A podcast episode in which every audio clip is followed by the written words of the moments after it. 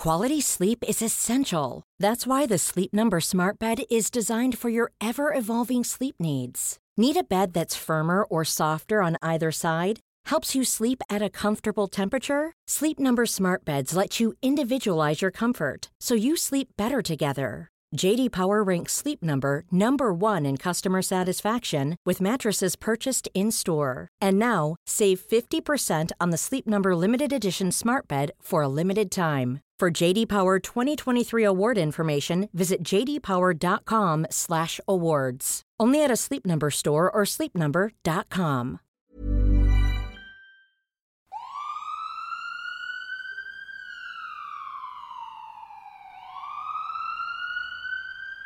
Oh, this is an emergency episode of the Unplayable Podcast. Australia's Ashes squad has been named. Here to break it down, uh, all the ins, the outs, the surprises, the shocks, and the unlucky players is cricket.com.au senior writer Andrew Ramsey, who I'm happy to say has one selection and will stay on in England and cover the Ashes. Congrats, Andrew.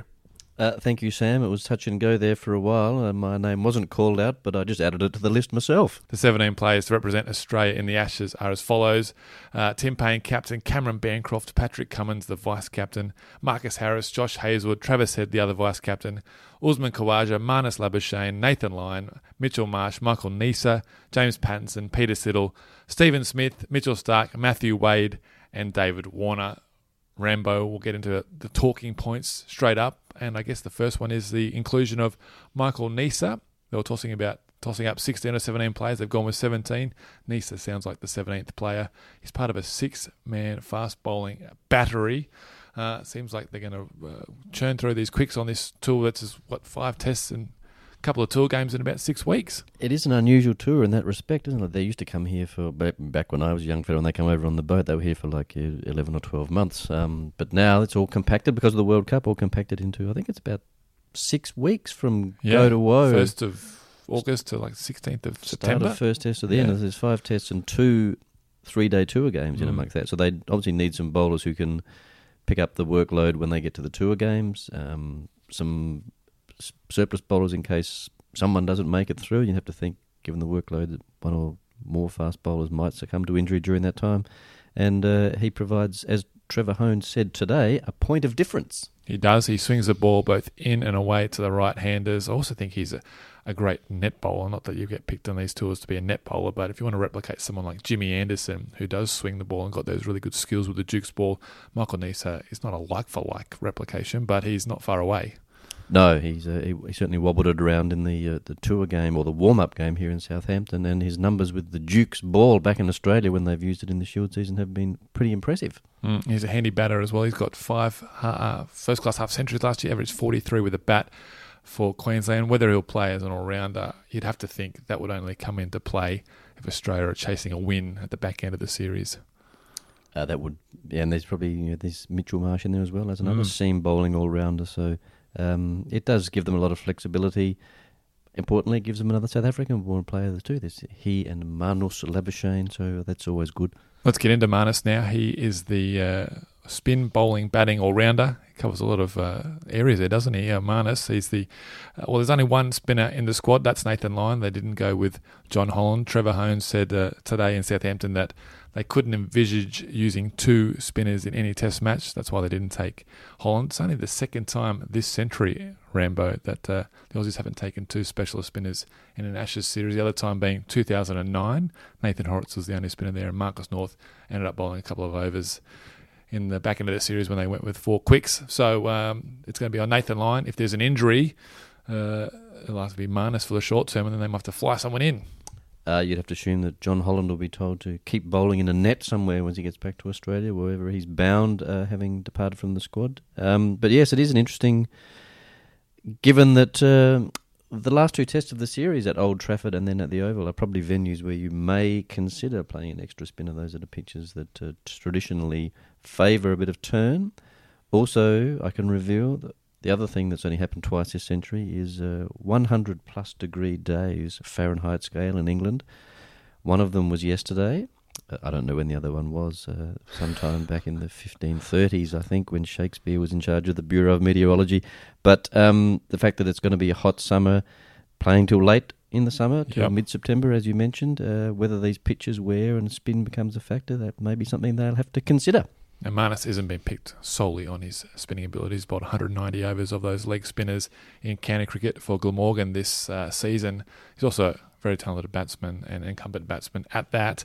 Uh, and he scored 41 in the first innings of 105 here in the intra-squad game uh, in Southampton. Um, so he's batting and that I guess that ticker that he shows that toughness to get through the tough periods and combating and having different plans to certain fast bowlers uh, really impressed the selectors, and he's in there now. And he's probably a good shout of starting the series in that top order. Uh, you'd think that number six spot, as we might come to discuss a bit later on, Mm. might be one that he would be eyeing. But they, I know that they, being the Brains Trust, were very impressed with the way he managed to get forward on that very difficult pitch. He was uh, at pains to get a half a step in, get himself down the pitch, try and nullify the, the swing or the seam movement. And uh, as those of us who just watched Ireland get bowled out for seven in about 20 minutes at Lords, uh, getting pinned on the crease against the likes of Stuart Broad and Chris Woakes can be uh, fatal. So uh, that sort of mindset and technical acumen will be very handy. Speaking of batters, there are three batters coming back into the squad who have spent more than a year out of the side. Uh, Steve Smith, David Warner, and Cameron Bancroft. We all know they have uh, served their time with their suspensions for the uh, Cape Town incident. Uh, probably don't need to go into that to too much detail, Andrew. But uh, first chance um, that Smith and Warner are available for Test cricket, they've been picked, and Bancroft, who was available I think December 30. I guess this is really his first opportunity of being picked in Test cricket as well. They're all back in there, and they're all in good form. Bancroft playing for Durham, scored a couple of hundreds, 700 runs, averaged 45, I think, and Warner had a great one uh, one day World Cup. Smith as well, um, so they're right back in there. Uh, yes, and oh, it was no surprise that Stephen Smith and David Warner come back in. They are outstanding players with uh, enviable international records. I guess Cameron Bancroft hadn't quite established himself at Test level. He'd sort of played that Ashes series um, in Australia a couple of years ago, and then, of course, South Africa. So he didn't have the the kind of record to fall back on. Plus, um, as you say, he came back late in the summer, so he didn't really have a chance to, to push his case for the, the Sri Lanka Test or anything uh, that happened in the back end of the summer. So he's quietly gone about his business. Trevor Hohns said today they hadn't seen a lot of him bat in Australia. They wanted to see him in English conditions, and what they saw here Mm. in the warm up game when he made 93 not out, which was far and above any other bats, batter's contribution, um, was a pretty compelling case. Chasing just 156. I think he played a, a false shot, really. It wasn't. Uh, got dropped in the first innings by Warner, but uh, not in the second innings. Pretty flawless. Again, showed that toughness, opening the batting in difficult conditions. Uh, we'll talk about where he might bat or where he'll play later on. Um, a couple other talking points. Matthew Wade is in. Uh, a lot of uh, talk about him after the stunning Sheffield Shield season he had for Tasmania and all those runs for Hobart Hurricanes. He came over here uh, just a day or so after the birth of his second child. His family allowed him to go and uh, pursue this dream of getting on the Ashes uh, series, which has come true. Uh, record hundreds in the one day leg of the A Tour, then it backed it up with 114 against the England Lions in Canterbury. He's been in Stella Nick. Uh, he's going to be the reserve wicketkeeper, and he's edged out Alex Carey, who himself had a great World Cup in the ICC team of the tournament, but there wasn't space for two of them, just one, and Wade won it. I didn't realise that Wade had been in Stella Nick. Is that just outside of Stowe on the Wold? I haven't heard of that village. It's near Stellenbosch. Ah, well, in that case, he's come quite a long way. But it is a Yeah. good news story, isn't it? Because uh, it- they, selectors always say if you make enough runs, if you make your uh, impossible for us to ignore you, then you'll get picked. And he's proof of that because he's made runs, say, in every form. Um, I guess the question is whether they, in the tour games, whether they want him to take the gloves to give Tim Paine a rest, given the workload that comes with keeping and captaining at Test level. Um, and he seems happy to do that. He was doing a bit of keeping work in the nets the other day just to keep his skills in. Um, but as you say, Alex Carey desperately unlucky to miss out given his World Cup and the the form that he showed. So he will be playing some cricket at Sussex Mm-hmm. uh, during the first weeks of the Ashes tour. So they, can slot him in if something is happens or if they decide that they you know, Matthew Wade's had such an arduous batting role if he plays in the test that he isn't up to keeping in the tour games. So there's all sorts of options available to them. Hohns said today, as you mentioned, that uh, Wade and Bancroft could be the uh, backup keeper, just in case uh, something happens to Paine in the short term. But if there is a more long term injury, Paine out. They'll try and bring Carey straight back in. Uh, finally, there was no room for Kurtis Patterson and Joe Burns. They made a century in their last innings for Australia, or their last match for Australia against Sri Lanka in Canberra. Uh, tough on those guys, uh, particularly Burns, who made that 180, had a good Shield season, came over here, got 133 against Sussex in that four-day tour game. Patterson didn't post any significant score, um, which is unlucky for him. But uh, those two guys who were incumbents scored a century in their last match, uh, didn't make it. And I guess the squeeze there is when you've got Steve Smith and David Warner coming back in, an opener and a middle order player has to go, and it's those two. Uh, yeah, I think uh, Justin Langer addressed this a few days before the warm up game, where it was asked if those established protocols, if you've made 100 in your most recent test, whether that all changed because of the the unusual circumstances of two world class players coming back. Didn't you ask that question? Did you? I may have asked that question, but um, I can't remember what the answer was because it was days ago and I'm an old man. Um, but uh, very tough on them. Like, you, there's only so much you can do. You, th- you have to think at the end of that test match in Canberra, they must have both uh, imagined that they were you know, certainly one foot in the Ashes bus. Um, but as you say, these are unusual times, and they'll hopefully get another chance. Um, but it just shows how tightly fought these batting positions are. They're not the first person who've done a lot of good in Canberra and then not really kicked on. That's there's a, bit, a rich history of that in Australian. We're not allowed. Life. To, we're not allowed to talk of politics on this podcast, Andrew. Who says I was A- talking politics? Oh, really? Okay, pardon me. Uh, we'll stick with unlucky players. We mentioned Burns and Patterson, uh, Alex Carey unlucky, Jon Holland uh, unlucky not to be the uh, the backup spinner, and then Jackson Bird who took 50 wickets for Tasmania in the Shield competition. He even said that he was going for that fifth fast bowling spot between him and Peter Siddle. Siddle, I'd imagine, got over the line with his experience over here. He's he's been bowling very very well for Essex. I mean, this will be his sixth um, Ashes series, so he's got plenty of experience. His first way back in 2009, so a veteran by all means. Uh, and then when they picked Michael Neser, his batting, I would imagine, got him along the, across the line as well. So very unlucky for Burr, but uh, I think we can uh, can we reveal this that he's been uh, told to keep it up because he might be the next man in. Uh, yeah, I assume they you just never know with fast bowlers how many you might need, and Mm. uh, if you, things the pitches they get are vastly different to what they're expecting, who knows? And it is very tough on him because um, he was always earmarked for this Ashes series because of his this the way he bowls and the suitability it would have for English conditions. Um, but when we were here four years ago, Sam, as you will remember. Um, there's not many who would have thought that Peter Siddle would probably bounce back for another Ashes series. I mean, he Yes, that he rebuilt himself, uh, even in 20 over cricket. And so it can be done, even at a senior age, as fast bowlers are generally regarded to hit their peak in their early 30s. So if Jackson Bird's listening, I think there's a chance for 2023.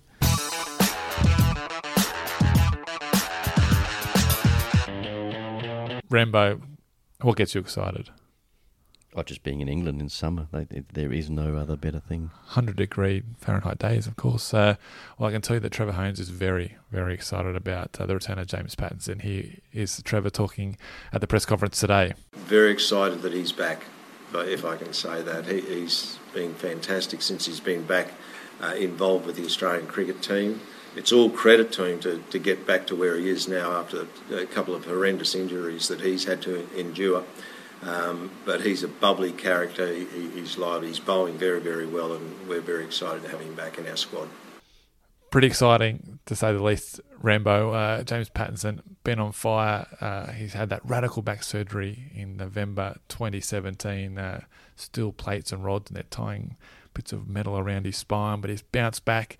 Uh, he's played in the back end of the Shield season. He's been playing for Nottinghamshire, came over here, played for the Australia A team, and uh, in this tour game, bowled extremely well. I think his figures were 4 for 35 off 23 overs. If, you, if Pat Cummins wasn't in the side, he'd probably be the number one bowler in that game. Uh, pretty exciting to see him go about it, and uh, I guess you've got to kind of play him, don't you, in that first game? I mean, if he's fit and going at the moment, you got to find a spot for him.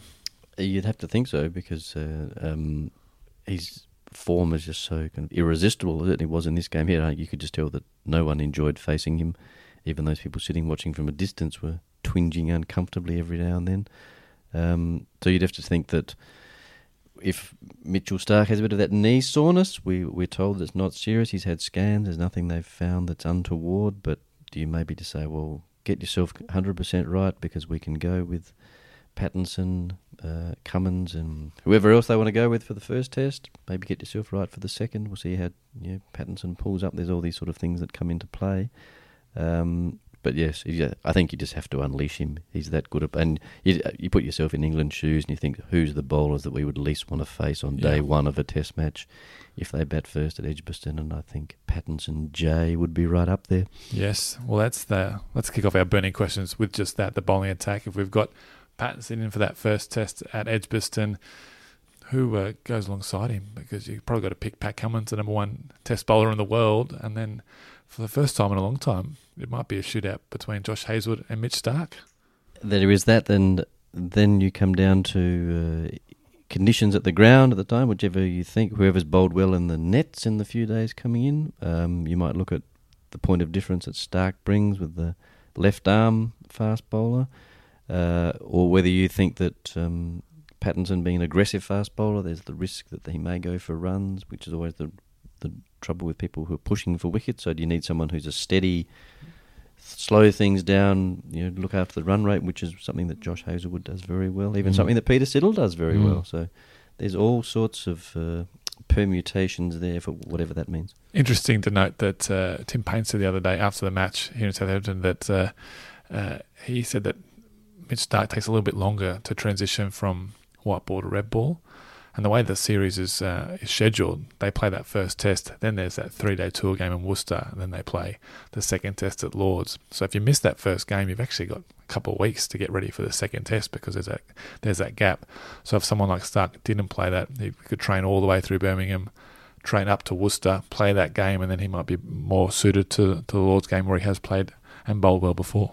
Uh, there is that, isn't there? That's that's management of, mm. of, your bowling stocks, and that sort of fits into the narrative of you know, Pattinson being ready to go and uh, uh, set to be unleashed. So I'm sure these are the sorts of discussions that are being had um, in amongst the selectors with uh, Coach Justin Langer. Um, but yeah, I like that as a scenario. That's good. Mm, okay. Uh, how about the other end of the order? Uh, who's going to open the batting? Trevor Hohns said today that one of the, the one of the things the selectors have to nut out is who's going to open the batting with David Warner. He didn't say that Marcus Harris was a lock for that first test, so I imagine it's going to be a bit of a bat off between Marcus Harris and Cameron Bancroft. I think that looms as, and the other uh, question that comes into that scenario is whether Usman Khawaja is 100% fit. That's a burning question. That's a burning question. Have I yep. preempted a burning That's question, have I? It was interesting that Trevor Hohns said, you know, admitted that there's been some instability at the top of the order. They've tried you know, a number of people. It wasn't that long ago that Aaron Finch was a test opener. Um, there is the the old favourite left hand right hand opening combination question that comes into play. Um, certainly, the way Cameron Bancroft batted, they the people are raving about his his toughness, the number of blows he took on the body in the game here, and his just ability his ability to put that aside and just get on with the job, put his head down and bat, which is what they're going to need uh, against the, the, the England pace attack. So, um, yeah, I think that'll be interesting. I would just take Warner as a given, and just whether they decide who's best lining up against him in the conditions at Edgbaston on August 1. Of course, they both could play if Usman Khawaja doesn't recover from his hamstring injury in time. We saw him uh, do some laps. He had a bat in the centre wicket practice after the game had finished here uh, at the Rose Bowl. Uh, not sure really how he's tracking. I mean, he didn't look like he was moving that well. Um, but hamstring is a touchy, a, a touchy in, injury, and he's suffered them before. So if is not fit, there's that number three spot open, and maybe uh, Harris stays at opener and Bancroft slots in there at first drop. You'd have to think, uh, given that Cameron Bancroft has batted in a few different spots uh, throughout his career, that perhaps number three is not so unfamiliar to him. I'm not sure about Marcus Harris whether he would slot into that spot uh, as naturally. Um, but yeah, that's certainly something they'd have to keep in mind. Or whether, if, if that was the case, do uh, they put Stephen Smith up to number three, mm. um, and then have to work out which of the openers maybe you can bat Bancroft a bit further down, or uh, well, Labuschagne bats at three normally, doesn't he? Oh, that's true. He's there is that option. three for the Bulls, and he's done it in Test cricket. albeit briefly. Uh, so these uh, there's a lot of uh, speculating to be done over the next week, which is good for people like us who speculate for a living. Let's keep doing it. Uh, the middle order with no Patterson there, we've got to fill a spot number five and six. What are we thinking? Maybe someone like Labuschagne might be in there. Put another right-hander in the middle order, and then number six. Got a feeling someone like Matt Wade. I mean, I know he's in the squad as a, the backup keeper, but I mean, he's just he's been picked basically on his run scoring ability, and he's in great form. Stella Nick, get him in there. Yeah, I am not sure how far Stella Nick is from Edgbaston, but it can't be too far. And they could get him well, there. It's close to Stellenbosch, so it's a long way away. But you know, it's a small, same time zone.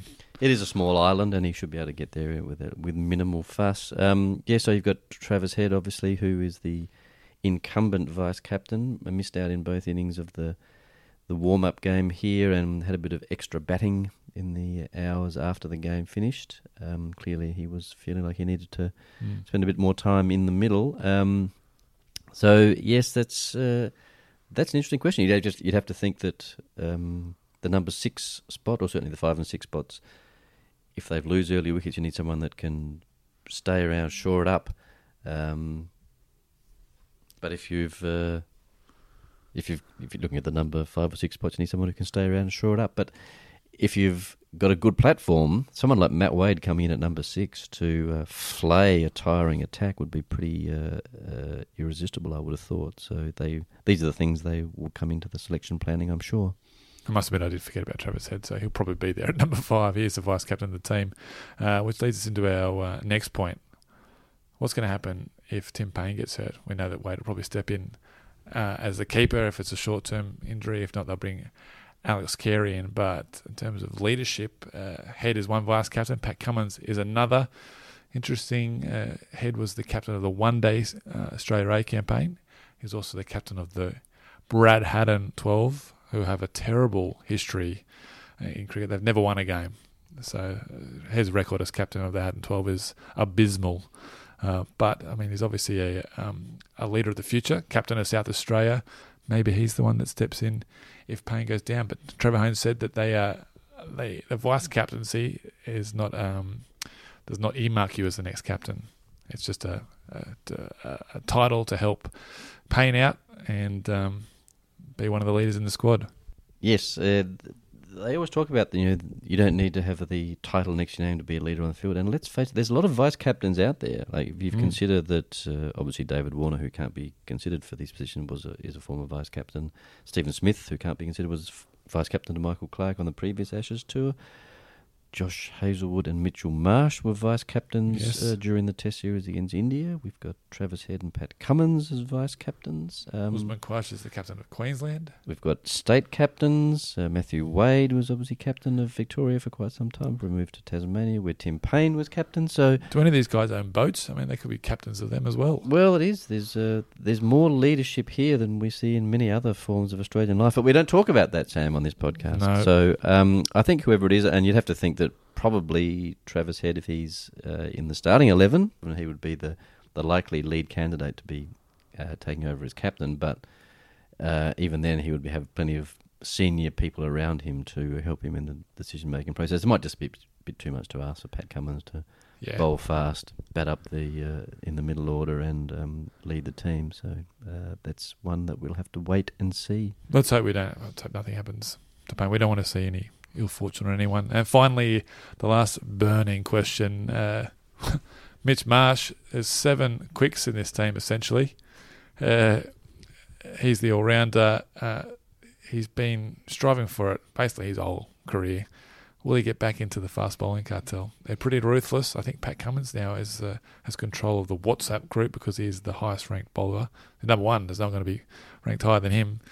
What's uh, Marsh have to do? I guess does he have to get a game? Does he just have to bowl some donkey overs in these tour games? Well, I'm I'm not, as you know, I'm not overly tech savvy, and uh, social media is not my strong suit. But is there a limit to how many people you can have in a WhatsApp group? I don't think there is. I think uh, it, might, it might be something extraordinary, like 250 or something. So well, in that case, there's space. There's space for him. He can't be kept out on those grounds. He did look quite uh, uh, sharp bowling in the warm up game. He was um, took for. Of course, there was no speed gun, so we couldn't gauge. Those of us with old eyes couldn't quite tell how fast the, he was going. So, a few blokes ahead of him in the fast bowling group on this tour, but uh, he's a competitive man. He will desperately be striving to get in there, and I think I'm backing that by the end of the tour he will have found a way to get back in. It might just be the last couple of days, Yeah. but I think he'll be there. Good thing, bad thing, getting out Starc and Hazlewood in successive deliveries in the tour game. Um, gives him some bargaining material, Yeah. I'm sure. They but- weren't short balls either; they were pitched up.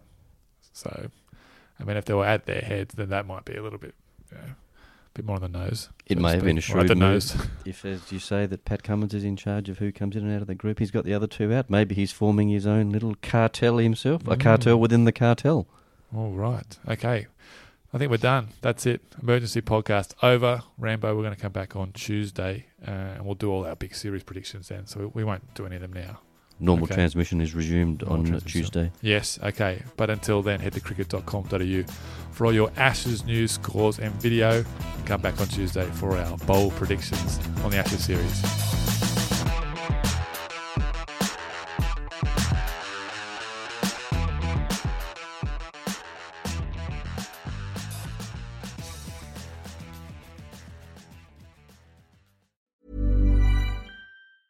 Planning for your next trip?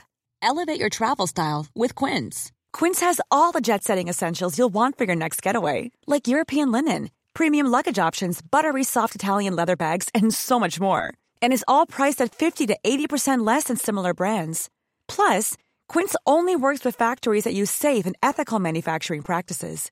Pack your bags with high-quality essentials you'll be wearing for vacations to come with Quince. Go to quince.com slash pack for free shipping and 365-day returns.